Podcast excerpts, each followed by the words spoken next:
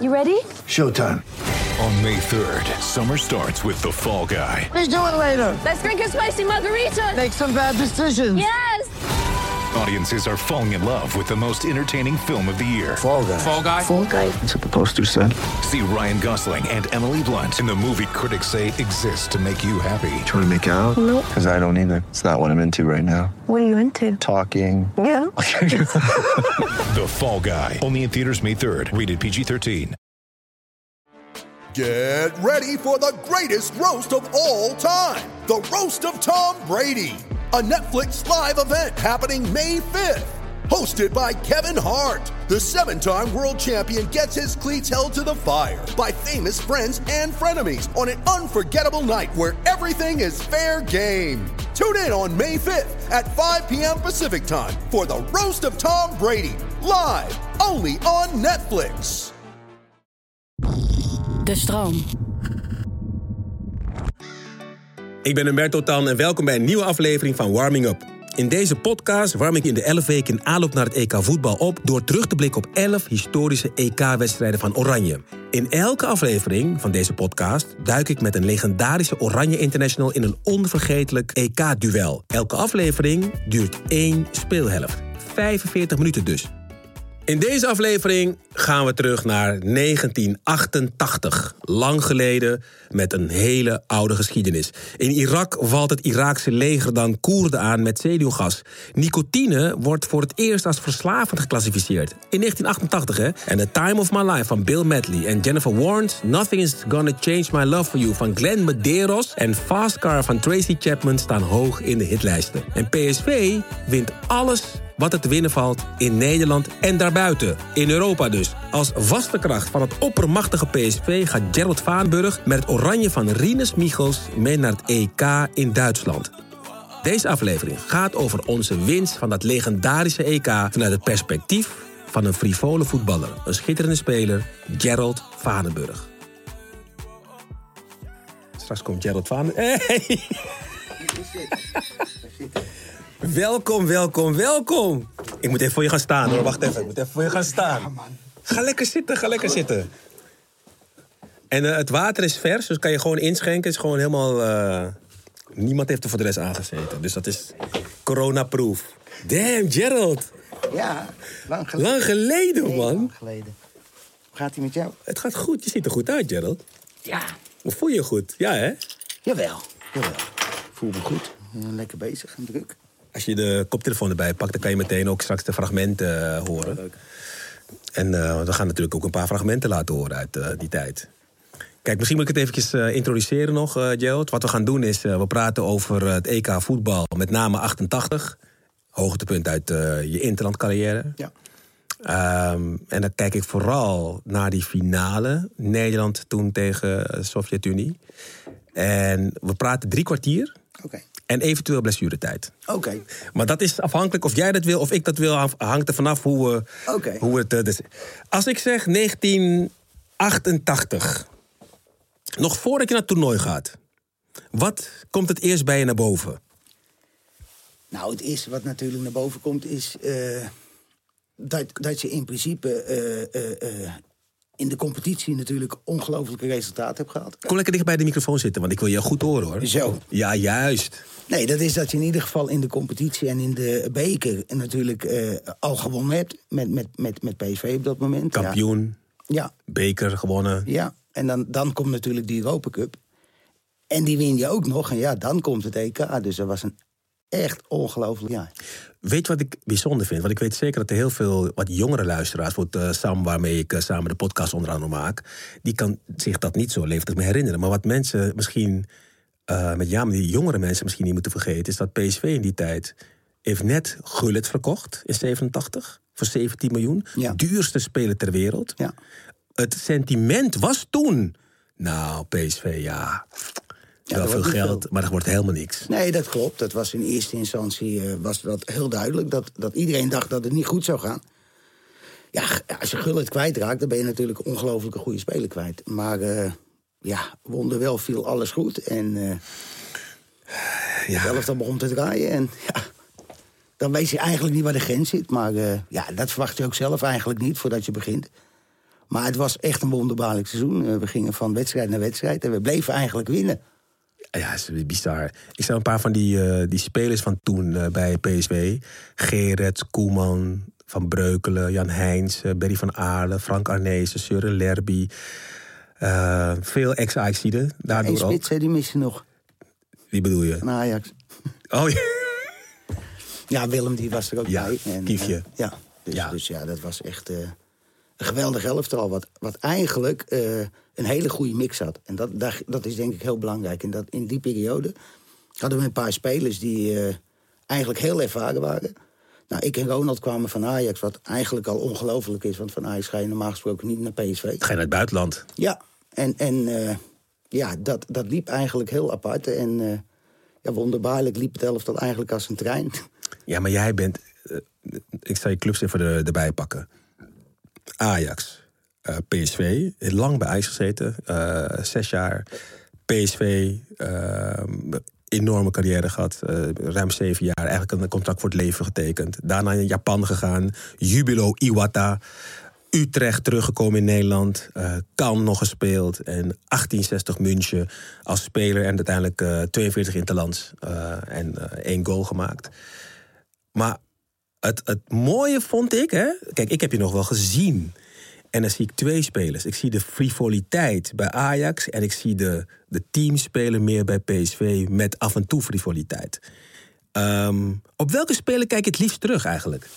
Nou, ik, ik, ik denk dat eh, veel mensen zeggen dat, hè? Heel Ja. veel mensen zeggen dat. Ik denk dat ik bij PSV ook heel erg frivol ben geweest. Ik denk wel dat ik op een andere manier ben gaan spelen. Want, want eh, je, je neemt eigenlijk eh, vanuit de ervaring die je bij Ajax hebt meegenomen... dat je eigenlijk volwassen en heel, heel doelgericht gaat spelen. Ja, dat neem je mee. En op die manier ben ik denk ik ook bij PSV gaan spelen. En, en wat is het leukste? Ja, ik denk dat...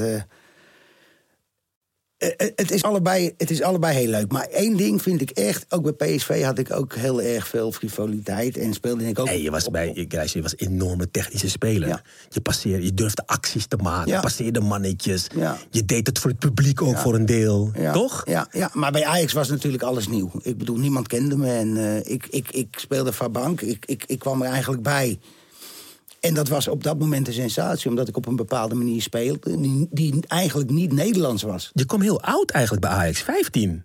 Ja, ja, ja, ik kwam bij Ajax toen ik eh, 15 was. Dat bizar eigenlijk, dat kan niet meer bijna, nu. Onmogelijk. Nou ja, het kan wel, maar het gebeurt niet meer. Ik denk wel dat het kan, omdat ik denk dat eh, de beste opleiding is gewoon... als je heel veel zelf op straat voetbalt. Dat denk ik gewoon echt. En eh, ja, ik heb, me, ik heb mezelf eigenlijk eh, eh, zo opgeleid. Ik was de hele dag op straat bezig tegen de muur en eh, met de bal. Ja, dan leer je eigenlijk een hele hoge basis. En, en wat je nu ziet bij Ajax, is dat die jongens bij Ajax komen. En die trainen, en die trainen anderhalf uur en is klaar. Ja, ik was eigenlijk iedere dag drie, vier uur bezig met, met, met, met de bal. Ja, ik denk dat dat heel belangrijk is. Ik, als ik voor mezelf spreek, wanneer ik denk aan eh, jeugdopleiding, ik ga nog wel eens kijken, zie ik het heel doelgericht, heel functioneel. Tik, raak, één keer raken, door. je- je. En ik denk dan steeds, waarom moet hij die bal één keer raken? Waarom, waarom, waarom? En dan denk ik aan spelers zoals jij.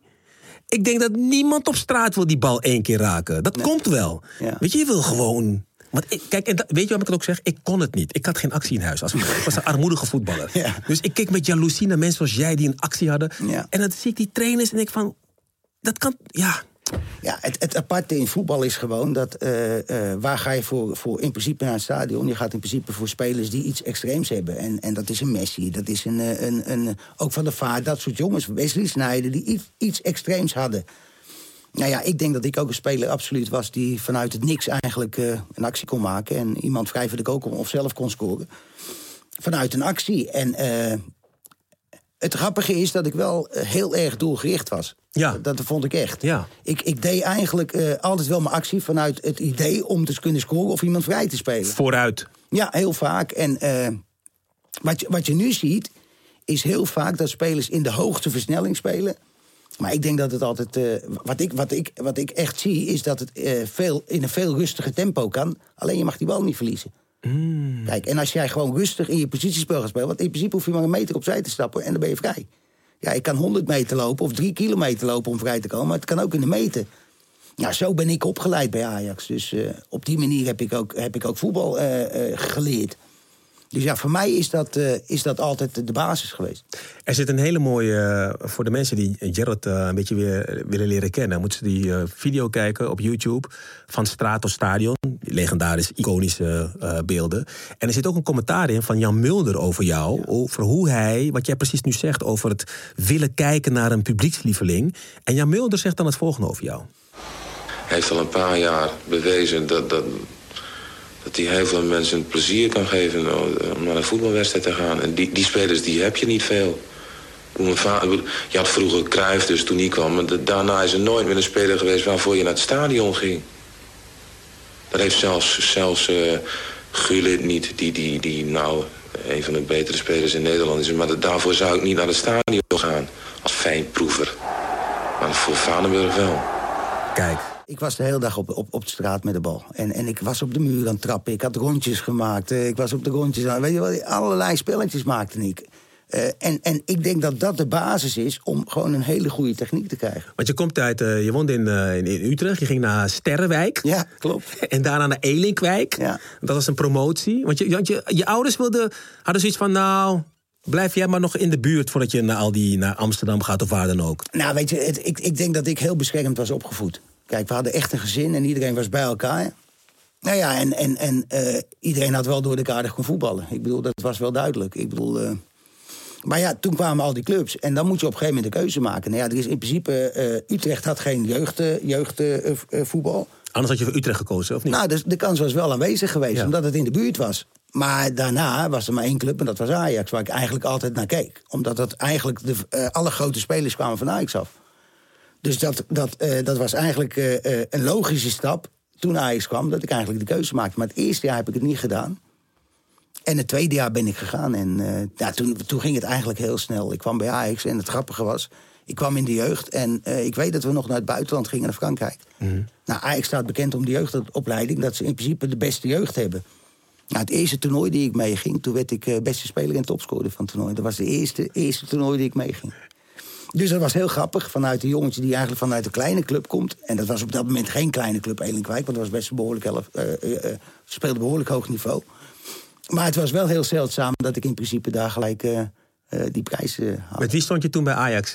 Met Van Schip, Siloy, dat soort jongens allemaal. eh. Kruif nog, denk ik, ook al. Ja, maar dat was in het eerste. Ja. Eh, nee, die kwam pas later. Die kan pas later. Ja. Maar oké. Je hebt, je hebt, ehm, we hebben het over 1988. Dus jij bent op een gegeven moment ben je van Ajax naar, naar PSV gegaan. Dat is ook een apart verhaal. Maar goed, je bent van Ajax naar PSV gegaan. Je wint alles wat er te winnen valt. Hoe ga jij naar het EK in 88? Met welk gevoel? Nou ja, we- weet je, eh, het, het, het is een gevoel van... als jij gewoon wint, dan word jij niet moe. Dan lijkt het net of je door kan blijven gaan. Wat ik eigenlijk ook bij Ajax eh, eigenlijk eh, zeg... kijk, je kan heel veel wedstrijden spelen, maar als je ze wint... dan word je niet moe. Je wordt pas moe, als je ze verliest. Nou, en in die flow moet je zien te komen. En als je die kan vasthouden... hebben we al een paar keer gezien, ook de laatste jaren bij Ajax... met, de- met, met, met, met de Champions League... Ja, dan kan je gewoon tot heel hoog, hoog, hoog niveau komen. En dan kan je echt ongelooflijk succes halen. Nou ja, zo heb ik dat toen ook ervaren. Je komt eigenlijk in de roes en je gaat maar door. En eigenlijk is voorbij, eh, als het EK voorbij is, dan heb je eigenlijk nog steeds zin om te spelen. Ja. Het is heel raar. Omdat het je- goed gaat. Ja, terwijl je eigenlijk alles tot het einde hebt gespeeld. Van, vanuit de beker, kampioenschap, noem maar op, alles. Dus, dus dat is wel iets wat heel apart is. Ja, dus hoe- hoeveel wedstrijden heb je in dat seizoen wel niet gespeeld? echt veel. Ik denk en, wel een stuk of 60, 65? Ja, zeker. Ze- En, ik, en, en het grappige is dat ik in de eerste zeven jaar volgens mij dat ik speelde... ben ik niet één, één wedstrijd geblesseerd geweest. Nou, ik weet toen ik pas die overstap naar ijs maakte... had ik in het begin wat last met spieren, want ik was net zo dik als een tak. ik, kon, ik was echt, was echt dun en, en echt nog een jongetje. Maar ik speelde wel puur op mijn, op mijn souplesse en mijn kwaliteit. Weet Maar je was ook explosief, want je, je was snel weg op de Ja, eerste meters. Jawel, jawel. Ja, ja. Ik was, maar aan de bal eh, daar was ik gewoon heel handig. Het EK staat te beginnen. Rinus Michels is jullie coach. Wat voor verhouding had je met Rinus Michels? Ja, geweldige vent. We- weet je, hij was een, een, een, een persoon die alleen maar naar hoefde te kijken. Weet je, er zijn maar heel weinig eh, eh, trainers. er wordt heel vaak praten trainers vaak. Nou, ik had dat niet nodig. En ik, ik, ik vond dat niet zo eh, belangrijk. Ik zou je eerlijk vertellen dat ik heel vaak niet eens wist tegen wie ik speelde. Als tegenstander. Oh, serieus? Nee, het maakte me niks uit. En dat had ik echt. En dat is niet omdat ik groot... Op de een of andere manier was ik zo do- eh, voor mezelf dominant in mijn hoofd... dat het me niet uitmaakte. Eigenlijk, eigenlijk was het ook een soort van Ik hoef het ook niet te weten, want ik ga je toch verpletteren. Bij wijze van ja, ik, ik, ik ging er gewoon vanuit dat wij beter waren. En ook ik beter was dan mijn, mijn persoonlijke tegenstander. En ik denk dat dat ook wel een manier is, weet je. Wat, wat, het is wel een beetje Amsterdams. Is het ook zo dat je bij het EK dus ook niet per se wilde weten tegen wie jullie zouden gaan spelen?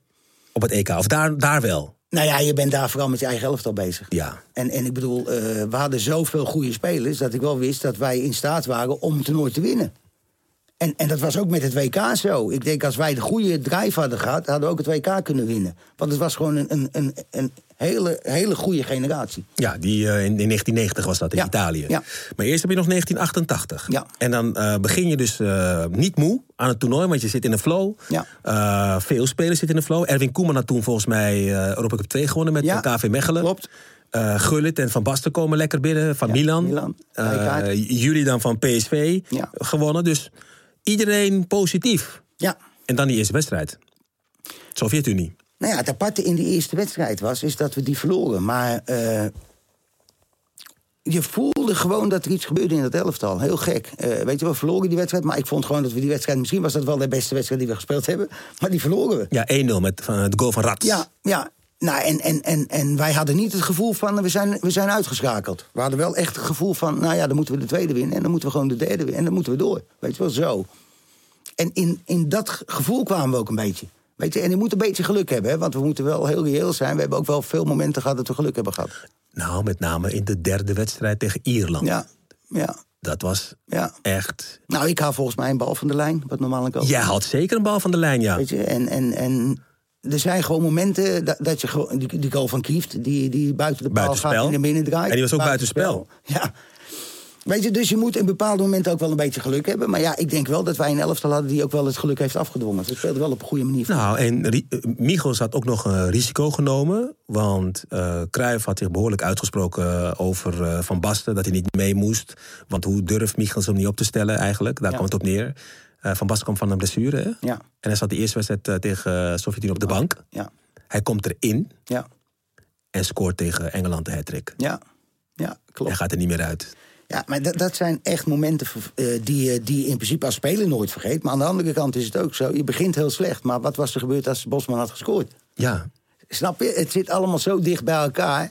En nou, eh, achteraf valt het gewoon goed. Want wij verliezen die wedstrijd. Van Basten komt erbij. En ja, hij maakt hele belangrijke goals. Klaar. En, en, en daardoor eh, eh, komen we ook heel ver en winnen we het EK. Maar het zit soms heel dicht bij elkaar. Hoe waren de trainingen toen? Hoe waren de verhoudingen toen in het team? Nou, ik, ik, ik, ik, ik had het gevoel dat iedereen gewoon heel veel respect voor elkaar had. Weet je, wij hadden natuurlijk met de eh, PSV de, de, de, de Europa Cup gewonnen. Nou, Gullit en Verbasten eh, en, en Rijker, die kende ik allemaal vanuit het verleden. En Koeman, en eigenlijk iedereen kende elkaar. Weet je, en, en die, eh, het was een team, en dat is misschien wel het allerbelangrijkste. We hadden nog nooit iets gewonnen. En we speelden best wel vaak tegen de generatie voor ons. Want die hadden het heel vaak erover dat wij niks gewonnen hadden en noem maar op. Ja. Dus dat, dat, de, alle, alle sentimenten spelen mee om in een bepaalde roes en drijf te komen. Nou, ik denk dat dat ook meegeholpen. Zeg maar de generatie van, van Cruijff. 74, eh, ja. 74 generatie Ja. van Hagem. Eh, deed dat pijn? Of het was irriterend dat op een gegeven moment van... ja, god met die... eh, Nee, ik denk niet dat het, ik denk niet dat, het- dat, dat het irriteert. Maar je gaat wel op de een of andere manier. Je wil gewoon wel een resultaat halen. En je gaat wel juist een bepaalde flow krijgen. En hoe verder je komt, hoe meer dat gaat leven. Dat je wat kan gaan winnen. En ik denk dat eh, eh, dat wel degelijk heel erg meespeelde. En ging leven in de groep. Als je kijkt naar het team hè, van toen... want ik heb eh, daar de wedstrijd, althans een aantal namen opgeschreven... die met name ook in de finale speelden. Van Breukel op de goal. Van rechts naar links, van achteruit. Van Aarle, Rijkaard, Ronald Koeman, Adrie van Tichelen. Jij stond op het middenveld samen op, aan de rechterkant... samen met Wouters en eh Gerry Muren. En dan voorin Erwin Koeman. Eigenlijk een beetje controlerend, Erwin Koeman. Ja. Van Basten in de punt en Gullit erachter. Wat een team. Ja, hier zit alles in, hè? Maar jij, ik weet zeker dat Michels, of een aantal mensen twijfelden het sowieso niet. Gullit niet. eh, ehm, eh, Wouters eigenlijk bijna nooit. Koeman Rijkaard stond ook sowieso vast. Van Aaron stond ook vast. Van Breukelen stond vast. Maar jij bent middenveld stond ook 100% vast. Ja. Wat niet vanzelfsprekend is. Want je hebt een tijd gehad in Nederlands elftal dat je gewoon niet eens geselecteerd werd door Leo Beenhakker Nee, voor. nee, dat klopt, dat klopt. Nou ja, je- weet je, je hebt met sommige trainers heb je een andere band als met iemand anders. Kijk, en eh, Maar hoe kan dat, joh? Ik heb dat nooit begrepen. Jij was toen al in jouw periode, of het nou bij Ajax was of bij PSV... behoorde je tot de top vijf beste voetballers van Nederland. Ja. Zonder enige twijfel. Ja. En dan zat je er niet bij. Nee, maar ik heb daar nooit een geweldige relatie mee gehad. Als ik heel eerlijk ben. Bij sommige trainers heb je een bepaalde klik. En, en het gaat er ook om dat je in principe. eh, kijk, je hebt allemaal je momenten dat je wat minder bent en dat je, dat je echt goed bent. Nou ja, op het moment dat jij het vertrouwen hebt van de trainer en die heeft, je hebt het gevoel dat jij ook echt gewoon je ding kan doen. Dan, dan kan jij echt een heel hoog niveau halen. In 88 was je in ieder geval was je gewoon Ja. basis, vaste Ja. basis. Ja. Goede relatie met Michels. Ja. Hoe, kijk, op straat was je echt een trainingsbeest. Was je tijdens zo'n toernooi ook een trainingsbeest? Of is dat niet nodig? Jawel. Ja, maar ik denk dat die generatie was ook gewoon anders. Ik, ik, ik weet met, eh, met Ronald Koeman en, en daar gingen we gewoon eh, eh, een half uur door na de training. Met alleen maar trappen en schieten en met verbreukelen op de kool. En, weet je, het, het, was, het, was, het was wel een generatie, met Van Basten ook. Ja, die, die deden gewoon wel veel. En ik denk ook dat er anders getraind werd. Hè? Ik bedoel, tegenwoordig is het natuurlijk wel veel meer uitgedokterd hoe spelers moeten trainen. Nou, wij waren Gewoon meer individueel gericht. ja, ja, ja, individueel gericht. Mag niet te veel doen, weet je wel, zo. Nou, ik heb dat gevoel nooit gehad dat ik te veel deed, maar dat voelde ik zelf wel. En ik had gewoon nodig om bepaald... eh, als ik uitvoeren was, dan had ik gewoon die bal een paar keer... eh, het gevoel van eh, aannemen en vertrouwen krijgen. Nou, dan was ik eigenlijk weer in vorm. Want het zit gewoon heel dicht bij elkaar. Dat toernooi komt op, op stoom. Ehm, Engeland dus, Ierland met Marcel. En dan de wedstrijd eigenlijk waar heel Nederland naar uitkeek. Was eh, de wedstrijd tegen Duitsland. Want je hebt het over de vorige generatie gehad. Omdat natuurlijk het Nederlandse team eh, verloor in 74 de finale van Duitsland. Eh, dat voelde voor heel Ne- veel Nederlanders als een finale. Hoe voelde dat voor jou, die wedstrijd tegen Duitsland? Ik wilde gewoon winnen. Het maakte me niet uit tegen wie ik speelde. Nee. Ik had helemaal... eh, het, ik moet zeggen dat het, eh, je voelde op een gegeven moment wel dat dat ging leven. En, en we hadden een paar spelers die dat nog wel heel extreem hadden. Ah ja? Ja, Van Breukelen had het heel extreem. Er waren gewoon wel een paar spelers. Koeman heeft het bijvoorbeeld gehad met het shirt. Oh ja, Olaf Toon toen. Ja, maar ik, ik wilde gewoon winnen. Ik wilde gewoon winnen van Duitsland om, om verder in om de finale te, te komen. Klaar. En eigenlijk maakt het mij niet zoveel uit wie het was. Ik wilde gewoon winnen. En eh, dat achteraf, dat aangewakkerd werd... ja, dat kreeg je wel een bepaald gevoel bij. Omdat dan gaat het ook wat meer leven. En het grote verschil was natuurlijk met Rinus Michels. Want die had natuurlijk ook van ze verloren. Dus dat, had je, dat gevoel kreeg je wel. En ja, hij was wel een type waar je denk ik wel iets extra's voor wilde doen. Grappig hè? Ja. Dat sommige coaches dat hebben. Nou ja, weet je, hij had bepaalde dingen, weet je. Ik, ik, ik vergeet, een van de dingen die ik niet meer vergeet is... eh, ik zat in de kleedkamer en ik speelde altijd op rubbers, altijd. Omdat ik bijna nooit uitgleed. Ik, ik stond redelijk vast, ik was licht... en ik voelde me daar heel comfortabel bij. Nou, toen had ik ze in de kleedkamer en hij loopt langs... en hij, hij loopt langs mij en hij stopt en hij kijkt, draait zich om... en hij kijkt naar mijn schoenen. En vergeet nooit meer het enige wat hij zei... ik hoop niet dat je uitgeleid van. ik was gelijk scherp. Weet je, Ja. wel, want dat hebben bepaalde trainers. Ja. Sommige- Dus hij gaat niet tegen je zeggen, doe pinnen om. Nee, nee, nee, nee, nee. Hij laat je. Ja, ja, ja. kiezen wat je wil kiezen, maar hij laat je toch voelen. Ja, ja, en op de een of andere manier zijn dat de prikkels die je nodig hebt. Weet je, eh, op bepaalde momenten heb je mensen nodig die dat kunnen. En, en hij was iemand die dat kon. Dan ehm, winnen jullie wedstrijd. Euforisch. Eh, want ook nog achtergekomen en uiteindelijk toch nog gewonnen door eh, met name Van Basten. Kan je nog iets herinneren van hoe het daarna in de kleedkamer was? Eh, de sfeer, of wat hij gezegd heeft, of wat er gebeurde toen? Ja, iedereen was zo dolgelukkig. Ik bedoel, ja, dat, je weet, de sfeer was zo belachelijk. Ik bedoel, als jij, als jij, als jij de halve finale wint... Nou, dan weet jij gewoon dat jij... en zeker tegen Duitsland, wat heel erg leefde bij bepaalde mensen... Ja, dat was heel... En het grappige was dat zij ook... eh, en daar komt ook wel het een en ander vandaan... dat zij op een gegeven moment naar het hotel gingen... en dat zij hun spullen daar al neer gingen zetten. Van, de vol- van, de, van de volgende Voor de- wedstrijd? voor de wedstrijd. Zij gingen ervan uit Ja, dat ze zouden ja, winnen? Ja, ja, ja, ja. Oh, serieus? En ja, ja, ja, heb ik nooit gehoord dit van. Ja, ja, ja. En dat gaf extra prikkel op de een of andere reden. Wat een arrogantie. Ja, ja, Ze- en, ja. en dat hebben jullie gezien? Of heeft iemand dat tegen Dat jullie we, gezegd? dat wisten we. Want, want eh, eh, dat, dat, dat, dat, dat, dat, dat hebben ze gezegd. En dat was op de een of andere manier was dat een prikkel van... nou, nou gaat het zeker niet gebeuren. Weet je wel, een bepaald gevoel die je creëert.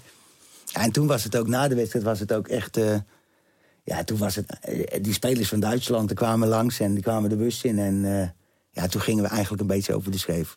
Oh ja? Ja, ja, nou ja, we gingen... We, gingen ze, we, we lachten ze uit, weet je, we lachten ze uit. En weet, weet je wel, dat was heel apart. Goh, maar ik, nu, dat wist ik helemaal niet van die, van die, Ja. die, die spullen in het hotel zetten. Want wat ik, ik kan me nog herinneren, ik was nog eh, vrij jong toen, maar Matthäus nam een penalty en die, ra- die schoot raak, waardoor Duitsland op 1-0 kwam. En mijn eerste dag was, oh nee, niet weer. Terwijl bij jullie de gedachte was over mij, over my dead body. Ja, ja. Dat gevoel. Ja. Nou ja, weet je, eh, Duitsland is altijd wel een ploeg en ze hadden echt grote spelers. Waar je gewoon van weet dat het heel close is. Je, gaat er vaak, je loopt er niet zomaar overheen. Je moet tot de, de 120ste minuut moet je oppassen met ze, bij wijze van spreken. Want ze gaan door tot, tot het gaatje, dat weet je. En, en als het, een wedstrijd 90 minuten, dan, dan hoop je gewoon dat hij snel afgefloten wordt als je voor staat. Want zij maken in de laatste minuut maken ze gewoon nog goals. Dat is gewoon zo. Zo'n ploeg is het. Maar daar waren we wel op ingesteld. En op de een of andere reden hadden we wel het gevoel van... het gaat gewoon niet gebeuren. Het gebeurde gelukkig ook niet, want jullie winnen. Weg. We zijn op weg naar de verlenging van twee maal een kwartier. Maar Koeman. Koeman gaat het misschien nog een keer proberen via een lange bal. Ja hoor, doet hij inderdaad. Knap naar Jan Wouters. Wouters meteen door naar Van Basten. Van Basten schiet. Ja! Ja! Van Basten tikt er ineens in. Dus rekent er weer op. En is daar ineens die lekker Van Basten. We zeggen dat hij de hoogste land speelde. En dan moet je omschakelen van die euforie van het winnen van Duitsland en het winnen van die halve finale naar finale. Ja. Hoe deed Michels dat? Hoe deed je, nee, laat me, laat me het zo zeggen. Hoe deed jij dat? Ik denk dat het heel makkelijk was. We hadden de eerste wedstrijd verloren. Ja. Ik bedoel, dat, dat speelt mee. Hè? Je speelt tegen dezelfde ploeg in de finale. Dus je bent eigenlijk al gewaarschuwd. En je weet ook al een beetje hoe ze spelen, want je hebt er tegen gespeeld. En zij gaan niet anders spelen, maar zij gaan ervan uit dat ze jou op dezelfde manier kunnen bestrijden. Omdat ze gewonnen hebben, de eerste. Nou ja, en bij ons was gewoon de geest van dat, het, dat die eerste wedstrijd was gewoon niet terecht. We waren gewoon beter. En nou zouden we, we moeten ze alleen maken. Weet je, en, en, en eh, dat gebeurde ook gewoon. En, en eigenlijk hadden we in die wedstrijd, was misschien wel de beste wedstrijd die we speelden. Of de makkelijkste wedstrijd die we speelden.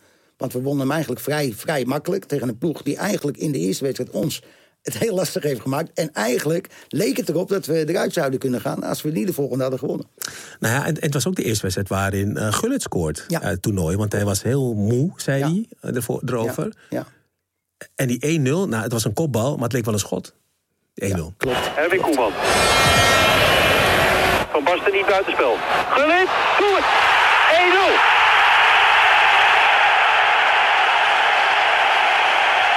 Prachtig! Toch weer uit die hoek schoppen. Ja, Dankjewel, NOS. En Geweldig. Theo Ruitsma, Ja. het fragment. Ah, dit is, en dit was uit een counter volgens mij, dat er een, eh, een, een corner kwam. ja, ik weet niet zeker, maar volgens mij stond ik achter hem. Om Achter Ruud. De bal, ja, om de bal te pakken. Je wilde hem eigenlijk pakken. Nee, ja, ik stond erachter. Als hij over was gaan, had ik gestaan. Volgens mij in die beelden, die kan ik me herinneren. Wat gebeurt er op dat moment met een speler als je op het veld staat in de finale en je staat met 1-0 voor tegen een tegenstander waarvan je weet, oké, ik was beter in de eerste helft en nu staan we eindelijk voor gerechtigheid. Nou, weet je wat het hele grappig is? Mensen denken dat er een bepaald gevoel komt. Het enige wat je wil is gewoon heel scherp blijven. En de wedstrijd winnen. Weet, weet je, eh, eh, of je nou met 1-0 achterkomt of 1-0 voor. Als je achterkomt zou je de twee moeten maken om te winnen. En dat heb je ook als je met 1-0 voorkomt. Dan moet je gewoon voorkomen dat je niet die wedstrijd, eh, eh, dat ze gelijk maken. En vanuit die kracht ga je spelen. Kijk, en er zijn echt wel momenten dat, eh, dat je op twee gedachten gaat hinkelen. Hè? Ja. Ik bedoel, je komt op 1-0 voor en het komt dichterbij. Wat ga je doen? Dan ga je of de, de, de 1-0 vasthouden of ga je voor de 2-0. En er speelt heel veel. En ik bedoel, op dat moment dat wij die 1-0 maakten... ja, weet je gewoon dat zij wel wat meer moeten gaan komen. En dat jij wel wat meer kan, kan gaan leunen. En daar hadden we wel een goede ploeg voor. Ja, en dan, wat ik eigenlijk een van de mooiste goals vind van een nationaal elftal op welk niveau dan ook.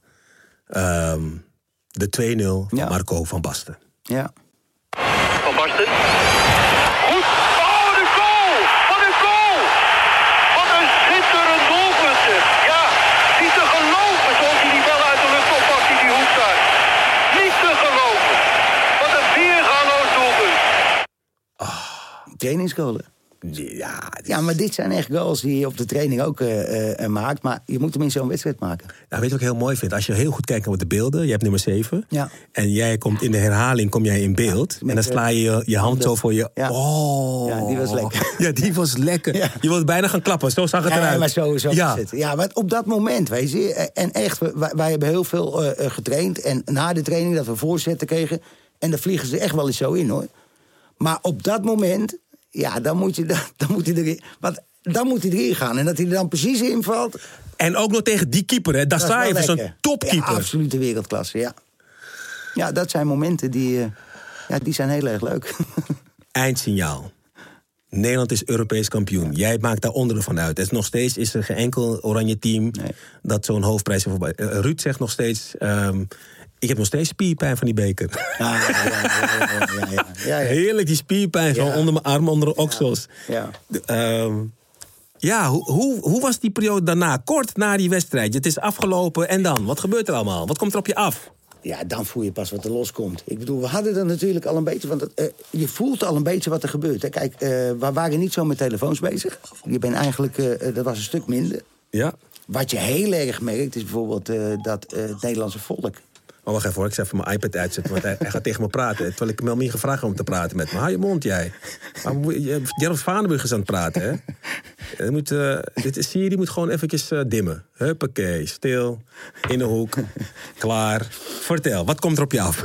Nee, je, je, je merkt al heel, eh, heel eh, beetje bij beetje ga je natuurlijk merken hoe het leeft in Nederland. En ik bedoel, als wij naar de wedstrijden gingen, dan merkte je gewoon, overal waar je kwam was alles oranje. Alles. En dan begin je wel het gevoel te krijgen dat er iets echt, echt aan het leven is. Nou, op het moment dat je hem wint, ja, dan weet je gewoon, ja, het is een gekhuis. Je, je, je merkt het aan alles. Je merkt dan eh, na de wedstrijd, eh, volgens mij gooiden we eh, Kees Jans met water in. Ja. Weet je wel, je merkt gewoon dat er een andere eh, blijdschap vrijkomt dan, dan, dan je eigenlijk in de wedstrijd had. Omdat alles is klaar. Weet je wel zo. Ja, en dan, dan, dan, dan is het een en ander gekhuis. Ik bedoel, iedere speler is door het dolle heen. Want je weet gewoon, ja, je hebt iets unieks gedaan. Klaar. Heb je toen één moment gedacht... ehm, kijk, dat het een hoogtepunt in carrière zou zijn, dat weet je. Maar heb je toen één moment gedacht van... oh, wacht even, dit is nog maar het begin? Of Ja. had je wel meteen door van, nee, dit is het? Nee, ik had echt wel het, ik had het gevoel dat wij eh, meer zouden winnen. Ik vond dat wij ook een generatie hadden die dat gewoon nagelaten heeft. Vind ik echt. Twee jaar later. Ja, ja. Maar je gaat eerst terug naar Nederland. Ja, Kijk, je kan het wel een beetje vermoeden. Ja, vanaf Eind, jullie landen op Eindhoven, airport. Ik- ja, maar het was echt, echt een gek huis. Echt een gek huis. Ik Kijk, er is wat water als je wat wil, hè? Kan je pakken. Het was een gek huis. Vanaf, eh, volgens mij, eh, dat we uitstapten, stonden er eh, tot aan Amsterdam stonden er alleen maar mensen langs de kant. En op de brug en overal. Gewoon van Eindhoven te Amsterdam, langs de snelweg, alleen maar mensen. Ja, ja, sommige stukjes kon je niet harder dan 30, geloof ik. Er stonden gewoon mensen op de weg. Weet je, dat was echt een ongelooflijk eh, moment. Echt waar. En, en dat is mij eigenlijk het meest bijgebleven. Eigenlijk van op het moment dat je uit het vliegtuig stapt, was alles oranje. Alles. Lekker slok water. En dan die, eh, de, de beruchte of beroemde, eh, voor de woonbootbewoners is het berucht. Ja, een drama. Ja, voor jullie was het beroemd. Ja. Eh, ja, dat is. eh, je, hebt toch, je hebt toch nooit meer zo'n gevoel her- gehad als wat dat betreft in 88? Of was het winnen van de Europa Cup 1 ook vergelijkbaar? Nou, weet je, het is anders. Kijk, ik heb heel vaak gezegd, kijk, een, een, eh, bij, een, bij een club train je iedere dag bij, met elkaar om iets te bereiken. En bij het Nederlands zelf kom je een paar keer bij elkaar. Dat is wel iets anders. Ik bedoel, eh, eh, hetgene wat je wil is iedere dag met elkaar trainen en dan prijzen winnen. Nou, eh inherent daaraan is dat je in principe eh, eh, het nationale elftal hebt... en dat je ook als je goed bent geselecteerd wordt voor het Ne- Nederlands elftal. Maar dat is pas de fase daarna. En het is eigenlijk niet met elkaar te vergelijken... terwijl ik het wel allebei heel apart vond. Want ik had met, met, met de Europa Cup 1 had ik ook een heel extreem gevoel. Omdat je er iedere dag mee bezig bent om Europa Cup 1 te winnen. Ja. Het is het hoogste wat er is. Maar ja, de, de, de volgende trap is toch dat de EK en dan doe je het voor je land. En je merkt, eh, Ajax is niet tegen PSV, PSV is niet tegen Feyenoord. En noem maar op, iedereen is één. Weet je, en dat maakt het heel apart. Hoe vaak ehm, vragen, want je bent nu ben je sp- trainer hè, bij Ajax, Ja. specialistentrainer? Wat, hoe, ik- wat, ja, ik- specialistentrainer? Ik, ik loop nou eh, met, met het eerste eh, doe ik ook eh, veel eh, specialisten. Ja.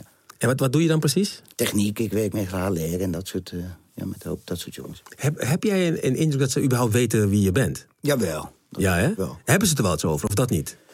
Ja, af en toe wel, maar weet je, weet je ik, ik, het voordeel is dat volgens mij als ik 100 ben, en ik hoop dat ik dat word, dan kan ik volgens mij nog wel een bal aardig wegtrappen. Ik heb op de een of andere manier dat wel gewoon, weet je. Ik ben licht, ik heb, ben niet zwaar, ik kom niet aan.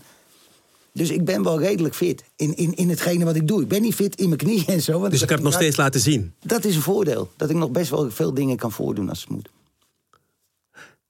Maar hebben ze, snappen ze het gewicht van wat je betekent voor het Nederlandse voetbal? Ja, dat denk ik wel. Dat, dat gevoel heb ik absoluut wel, eh, dat spelers dat weten.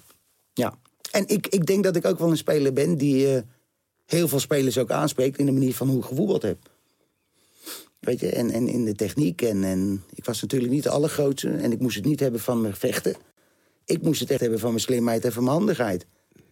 Nou ja, ik denk dat eh, heel veel aanvallers eh, eh, zijn niet groot, niet sterk. Dus die weten ook dat ze dat nodig hebben. Dus daar heb je wel altijd de klik mee.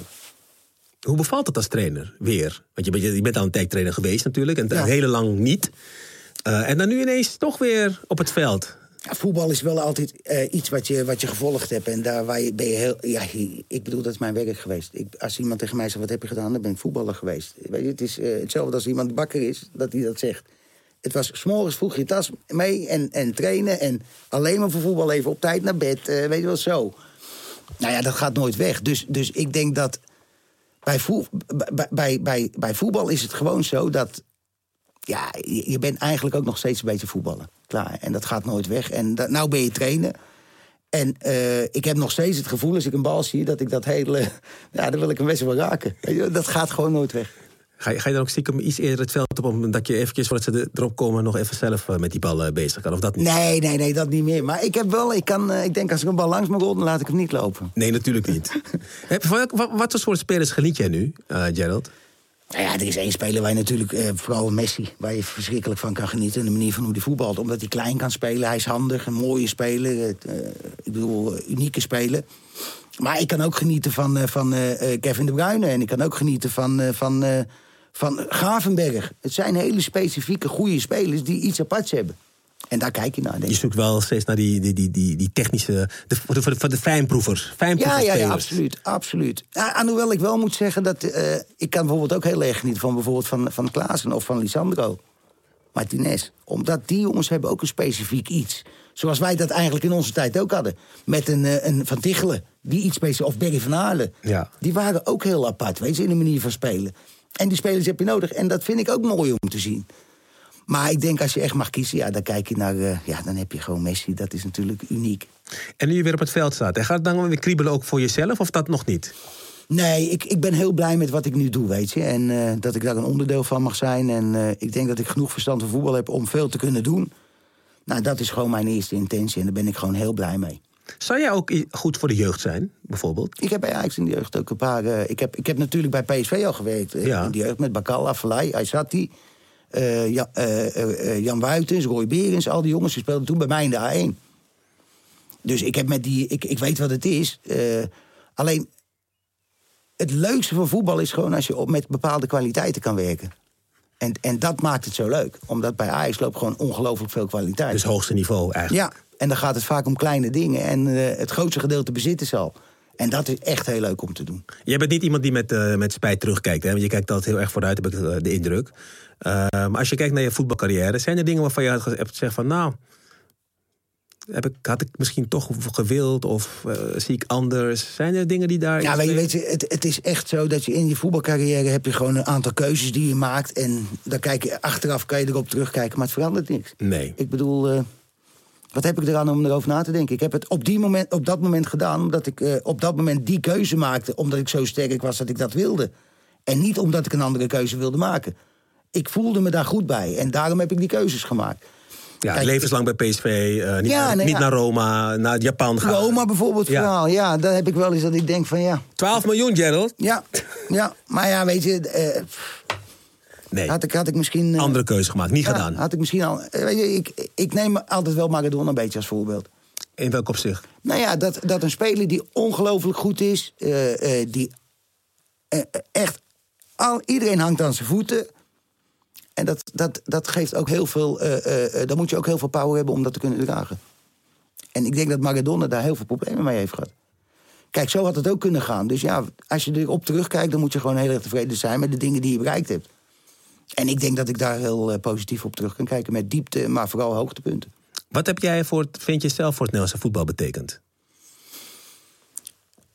Eh, nou ja, wat, wat, wat wel grappig is, is dat jij dingen ziet in mijn videofilm die je nu nog ziet. Ik bedoel, en, en dan zeggen ze bijvoorbeeld eh, eh, bepaalde bewegingen van Zidane, maar ja, ik deed hem ook in de video. Dat is wel apart. Ja, ik moet zeggen, echt, ik zeg nogmaals, voor iedereen die naar deze podcast luistert... en dus interesse heeft in Gerard Vanenburg... en misschien een pas later heeft leren kennen... kijk naar van straat tot stadion. Want de moves en ook de commentaren... Er zit één moment in bij eh, die, die, die video trouwens... wat ik heel mooi vind, want jij bent heel zelfkritisch... en jij zegt op een gegeven moment... want op een gegeven moment is wat kritiek op jou bij Ajax... En dan zeg jij daarover, eh is toch mooi dat kritiek is op mij? Want het betekent dat mensen meer van je verwachten. Ja, ja, ja. En toen dacht ik van, damn, dat is eigenlijk een hele mooie manier van omdraaiing. Ja, weet, weet je wat, weet je wat grappig is? Kijk, ik heb in mijn carrière heb ik, eh, bij, bij, bij eh, Ajax gespeeld. En ik was ieder jaar was ik gewoon betrokken bij 35, 40 goals. Nou, als mensen dan nog zeggen dat je... Dat zegt heel veel. En, en zo heb ik het ook altijd beleefd. En eerste jaar maakte ik geloof ik 17 goals. Ik bedoel, als buitenspeler. Ik, was, eh, ik woog 48 kilo. ik bedoel, ja... Dan heb je het niet zo slecht gedaan als je ook nog een stuk of 25, 20 neerlegt. Nee, maar voor een speler, eigenlijk voor een speler die ogenschijnlijk... eh, je komt laat bij Ajax, eh, je, je frivol door het team heen... en je, je wordt omarmd. Ja, misschien meteen- ging het wel te snel, weet je wel, achteraf. Dat is één, want het ging zo... Nee, maar dat je dan ook zo zelfkriti- zelfkritisch bent. Omdat het, nu is iets waarbij spelers van nu is nog best wel een dingetje om tegen spelers te... Ja, ja, ja. Dat je op die jonge leeftijd al zegt van... nou ja, kritiek is goed. Ja. Want dat betekent... hij of zij verwachten meer van mij. Ja, nou ja, weet je wat ik denk dat het allerbelangrijkste is? Het allerbelangrijkste is dat je bepaalde mensen om je heen hebt... die echt het vertrouwen in je hebben... en die de kwaliteit hebben om jou daarop te wijzen. Ik denk dat dat een van de dingen is waar je, eh, eh, waar, waar je wel eens over na kan denken. Wat, als, ik, als ik kijk naar mijn eigen carrière... dan had ik misschien wel veel meer kruif nodig gehad... die juist met mij in... in Pushen. Ja, maar op een goede manier, hè? Dan denk ik dat ik daar heel veel gevoel bij had gehad... omdat ik het een fantastische speler vond. Zo kijk ik er wel altijd op terug, weet je. En, en dat is ook hetgene wat, wat, ik- wat ik het grote voordeel ben. Zo kijk ik nu ook naar spel- jonge spelers. Kijk, ik wil ze ook helpen. Ik wil ook heel graag, omdat ik weet hoe het is en hoe het voelt. Omdat ik het zelf heb gehad. Ik was 17 jaar en heel Nederland stond op zijn kop. Weet je, overal waar ik op straat liep, dan liep iedereen achter me aan. En Gerald, ik ben Gerald. 17 jaar, hè? ik bedoel, eh, je bent gewoon nog een kind. En, en dat, dat is sommige momenten heel zwaar. En dan heb je juist de mensen nodig die je daar heel erg in steunen en de kracht geven... die je eigenlijk nodig hebt in je kwaliteit. Heeft het daar... In, in- kijk, het inzicht was er toen nog niet hoor, in die periode. Nee. Was, het, was de begeleiding daarin ook gewoon... je moest het gewoon doen, punt. Niet zeuren. Nee, dat was toch een beetje de houding toen? Ja, ja, ja. Maar, maar ik was wel een speler. En ik ik denk eh, dat ik wel een speler was die op het allerhoogste niveau... gewoon drie, vier man compenseren. Dat kon ik echt. En ik verloor hem echt niet veel. Dat was wel misschien iets geweest wat veel meer mensen hadden moeten stimuleren. Kijk, als ik Messi nu zie spelen, dan denk ik... nou, als ik die misschien voor mij had gehad... had ik misschien heel veel kunnen na... Weet, snap je? je Dan moet- had je wel die durf gehad om gewoon ook in de wedstrijd dat te doen. Ja, ja en, en, en ook omdat je dat ziet. En er waren in die tijd waren er niet zoveel mensen die op die manier speelden. En ik denk dat je zo een beetje moet kijken naar je kwaliteiten ontwikkelen. Want jij, jij, stond- jij stond ook gewoon te genieten nog bij het zaalvoetbal zelfs. Ja, nee, maar ja, als je, eh, eh, weet je, voor mij maakt het niet zoveel uit of, of ik op het veld voor in de zaal speelde. Als, Als een bal bal bij was, dan ging het vanzelf. De periode in Japan, hè? Ehm, daar heb ik eigenlijk niets van op mijn netvlies. Nee. Hoe heb je daar gespeeld eigenlijk in Japan? Jubilo Iwata. Nou, weet je wat, het, eh, het, het, het was gewoon een hele aparte competitie. Want alle, toen was het eigenlijk zo dat alle supersterren... zoals uh, Lidbarski, Zico, noem ze maar op allemaal... eh, Leonardo, al dat soort spelers gingen naar Japan toe... omdat daar gewoon de- in die competitie werd goed betaald. Ja. En dat was eigenlijk... eh zoals Daar heb je eigenlijk het meest verdiend van, al je, van je carrière. Ja, ja, ja, ja. ja. En, en eh, dat was ook mijn... Kijk, ik heb, nooit, ik heb nooit voor het geld gespeeld. Ik heb echt wel geld verdiend, maar ik heb nooit voor het geld gespeeld. Want het allerbelangrijkste vond ik gewoon prijzen. Dat was echt zo. Ik wilde alleen maar winnen. En anders had ik naar Rome gaan, want dan kon ik drie keer zoveel verdienen als mijn tijd bij PSV. Nou ja, dat, dat zijn keuzes die je maakt. Maar ik heb in Japan echt een ongelofelijke mooie tijd gehad.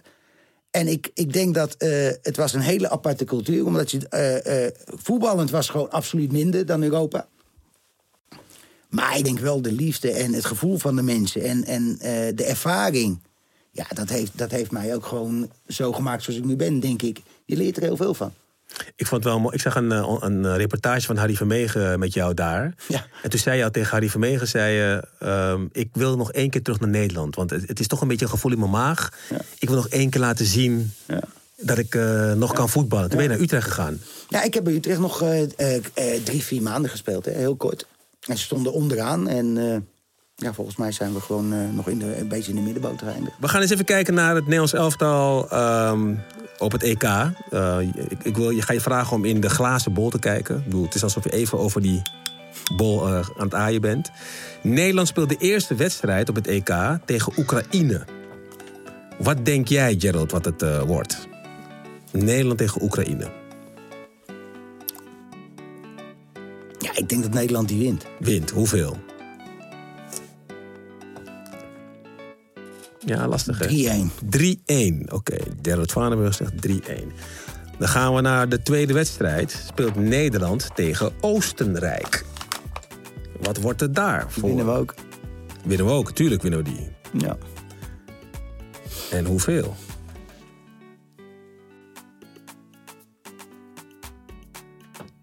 Oké. 0-2. Goed zo. Het is twee. Ik maak maar 2-0 2-0. van Nederland. Oké.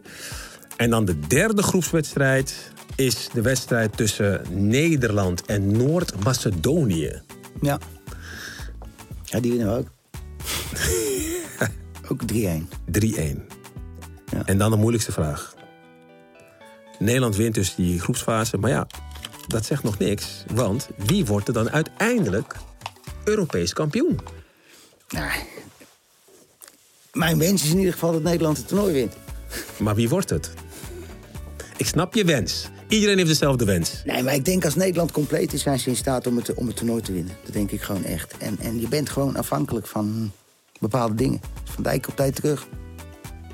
Ik las vandaag een mooi stuk eh, in, eh, in het AD stond. Dat omdat Van Hanegem had iets geroepen over eh, dat hij eigenlijk de Vrij beter vindt dan Matthijs de Ligt. En de conclusie van het AD was, nou op basis van de cijfers ontlopen ze elkaar niet zoveel. Eh, hoewel Matthijs de Ligt wel de meeste van zijn kopduels wint bijvoorbeeld. En in de duelkracht is hij ook wel eh, beter. Maar in, voor de rest ontloopt... Die twee samen zouden ook wel goed zijn centraal achterin. Jawel. Ja, maar ik denk dat vooral de afstemming van, van hoe je elftal in kan, kan vullen, weet je. Je hebt ook je middenveld, eh, weet je. Eh, je. Je kan op een bepaalde manier spelen als jij spelers hebt die je heel makkelijk aan de bal krijgt. Kijk, dat is een keuze. Kijk, met, met het voor, eh, voordeel bijvoorbeeld met de Van Dijk, die kan ook gewoon doorkomen. Die heeft ook een pas over 40 meter. Die kan je één, één tegen één laten spelen. Die zal nooit, nooit een duel verliezen. Dat zijn hele grote voordelen. En ik vind dat je met andere spelers daar... Iets meer het toch- risico. ja, dat, en, en dat bepaalt ook heel veel in elftal. En Memphis moet eh, op orde zijn. Ja, maar ik geloof wel dat als Nederland gewoon eh, eh, compleet is... Daly er weer bij is en hopelijk haalt hij dat... ja, dat Nederland gewoon echt een geweldig elftal heeft. Dus ik schrijf op Nederland voor jou? Ja. ja. Ik schrijf op Nederland voor Gerald Vanenburg. Ja. Europees kampioen. Zou echt eh, geweldig zijn. Zou wel top zijn. Ja, favoriet tot nu toe is eh, vooral eh, Frankrijk in de, de mannen die ik heb gesproken in deze Ja, podcast. ja is, ook, is ook wel favoriet, absoluut. Weet je, maar Ja. goed, we zullen zien. Het is niet voor niks een glazen bol, hè? Je hebt wel een paar landen die, altijd, die zijn er altijd. Hè. Kijk. Nog even kort, hoe gaat het eh, in Zuid-Afrika eigenlijk met je Heel lodge? goed. Ik wil echt een keer langskomen, hè? Ja, even serieus, dat hè? moeten we echt een keer doen. Want dat is echt voor de fotografie is dat toch top, wat jij Echt daar hebt? Geweldig. Ik weet zeker dat als je daar komt, dat je gek wordt. Oh. Serieus. Hoe heet het ook alweer? Het is eh, Dino King, eh, daar zitten wij. En Ja? het is eigenlijk een, vlakbij Johannesburg, hè? Het uurtje van Johannesburg af. Oh. En dan alles is daar, hè? Big Five heb je daar? Als je het park uitrijdt, heb je de Big Five. Ja. Oh, dus je hebt leeuw, luipaard, buffel, Alles. olifant, Ja. neushoorn. Ja, ja. Heb je gewoon daar. ja, en als je naar, het, eh, naar ons toe gaat rijden, dan heb je gewoon kans dat je giraf op, het we- eh, op de weg ziet of leeuwen. Ik heb foto's dat er gewoon zes, zes leeuwen op de weg staan. dus het is echt heel uniek, echt uniek. Ik wist niet dat je zo'n eh, natuurliefhebber was. Ik bedoel, voetballiefhebber weten, we allemaal natuurlijk. Maar natuur... Ja, misschien komt dat wel een beetje vanuit mijn vader, vanuit Suriname. Ja? Vond het altijd geweldig en die was helemaal gek van de natuur en eh, zijn vogeltjes. En, op de een of andere manier krijg je dan toch ook wel iets mee. En ik denk dat het daar vandaan komt, want ik ben altijd gek geweest op beesten. Ik heb altijd honden gehad en noem maar op. Weet je, en eh, ja, toen ik in Afrika kwam en eigenlijk eh, David eerst op safari ging... ja, toen, toen had ik echt iets van, jezus, wat gaaf. En red je het een beetje? Want nu kunnen er natuurlijk geen toeristen daar naartoe. Of nauwelijks toeristen. naartoe. Nee, het, het, het moet vooral gebeuren vanuit Afrika. Maar ja, we hebben denk ik, eh, weet je, ik denk dat het ook niet echt iets is om over te praten. Want iedereen heeft last van die corona, klaar. Ja, klaar. En daar zijn wij ook een onderdeel van. En daar moeten we doorheen zien te komen om, eh, om het te redden. En net zoals heel veel mensen dat moeten. Nou, ik hoop dat je het redt. Want ik wil wel, als het bestaat nog, Ja. eh, na, dat we weer kunnen reizen. Ja, dat moeten we echt doen. Dan kom ik bij je langs, dan Gerald Vanenburg. samen Dan. Mag je me je Big Five laten zien? Dat lijkt me geweldig. Dankjewel, Ja, Gerald graag Vanenburg. gedaan. Op naar het EK en op naar de volgende aflevering. Ciao. Dankjewel. Hey, mooi. Ja, dat Afrikaan moet wegdoen. Ja, maar dat wil ik echt. Dat moeten we echt doen. Ik, weet dat je druk bent, maar... Dat moet... Nee, maar ik, ik luister. Dan word je gek. Het moment dat het, dat het kan, ik, ik wil daar gewoon naartoe, want... Uh... Nee, dat bedoel ik echt.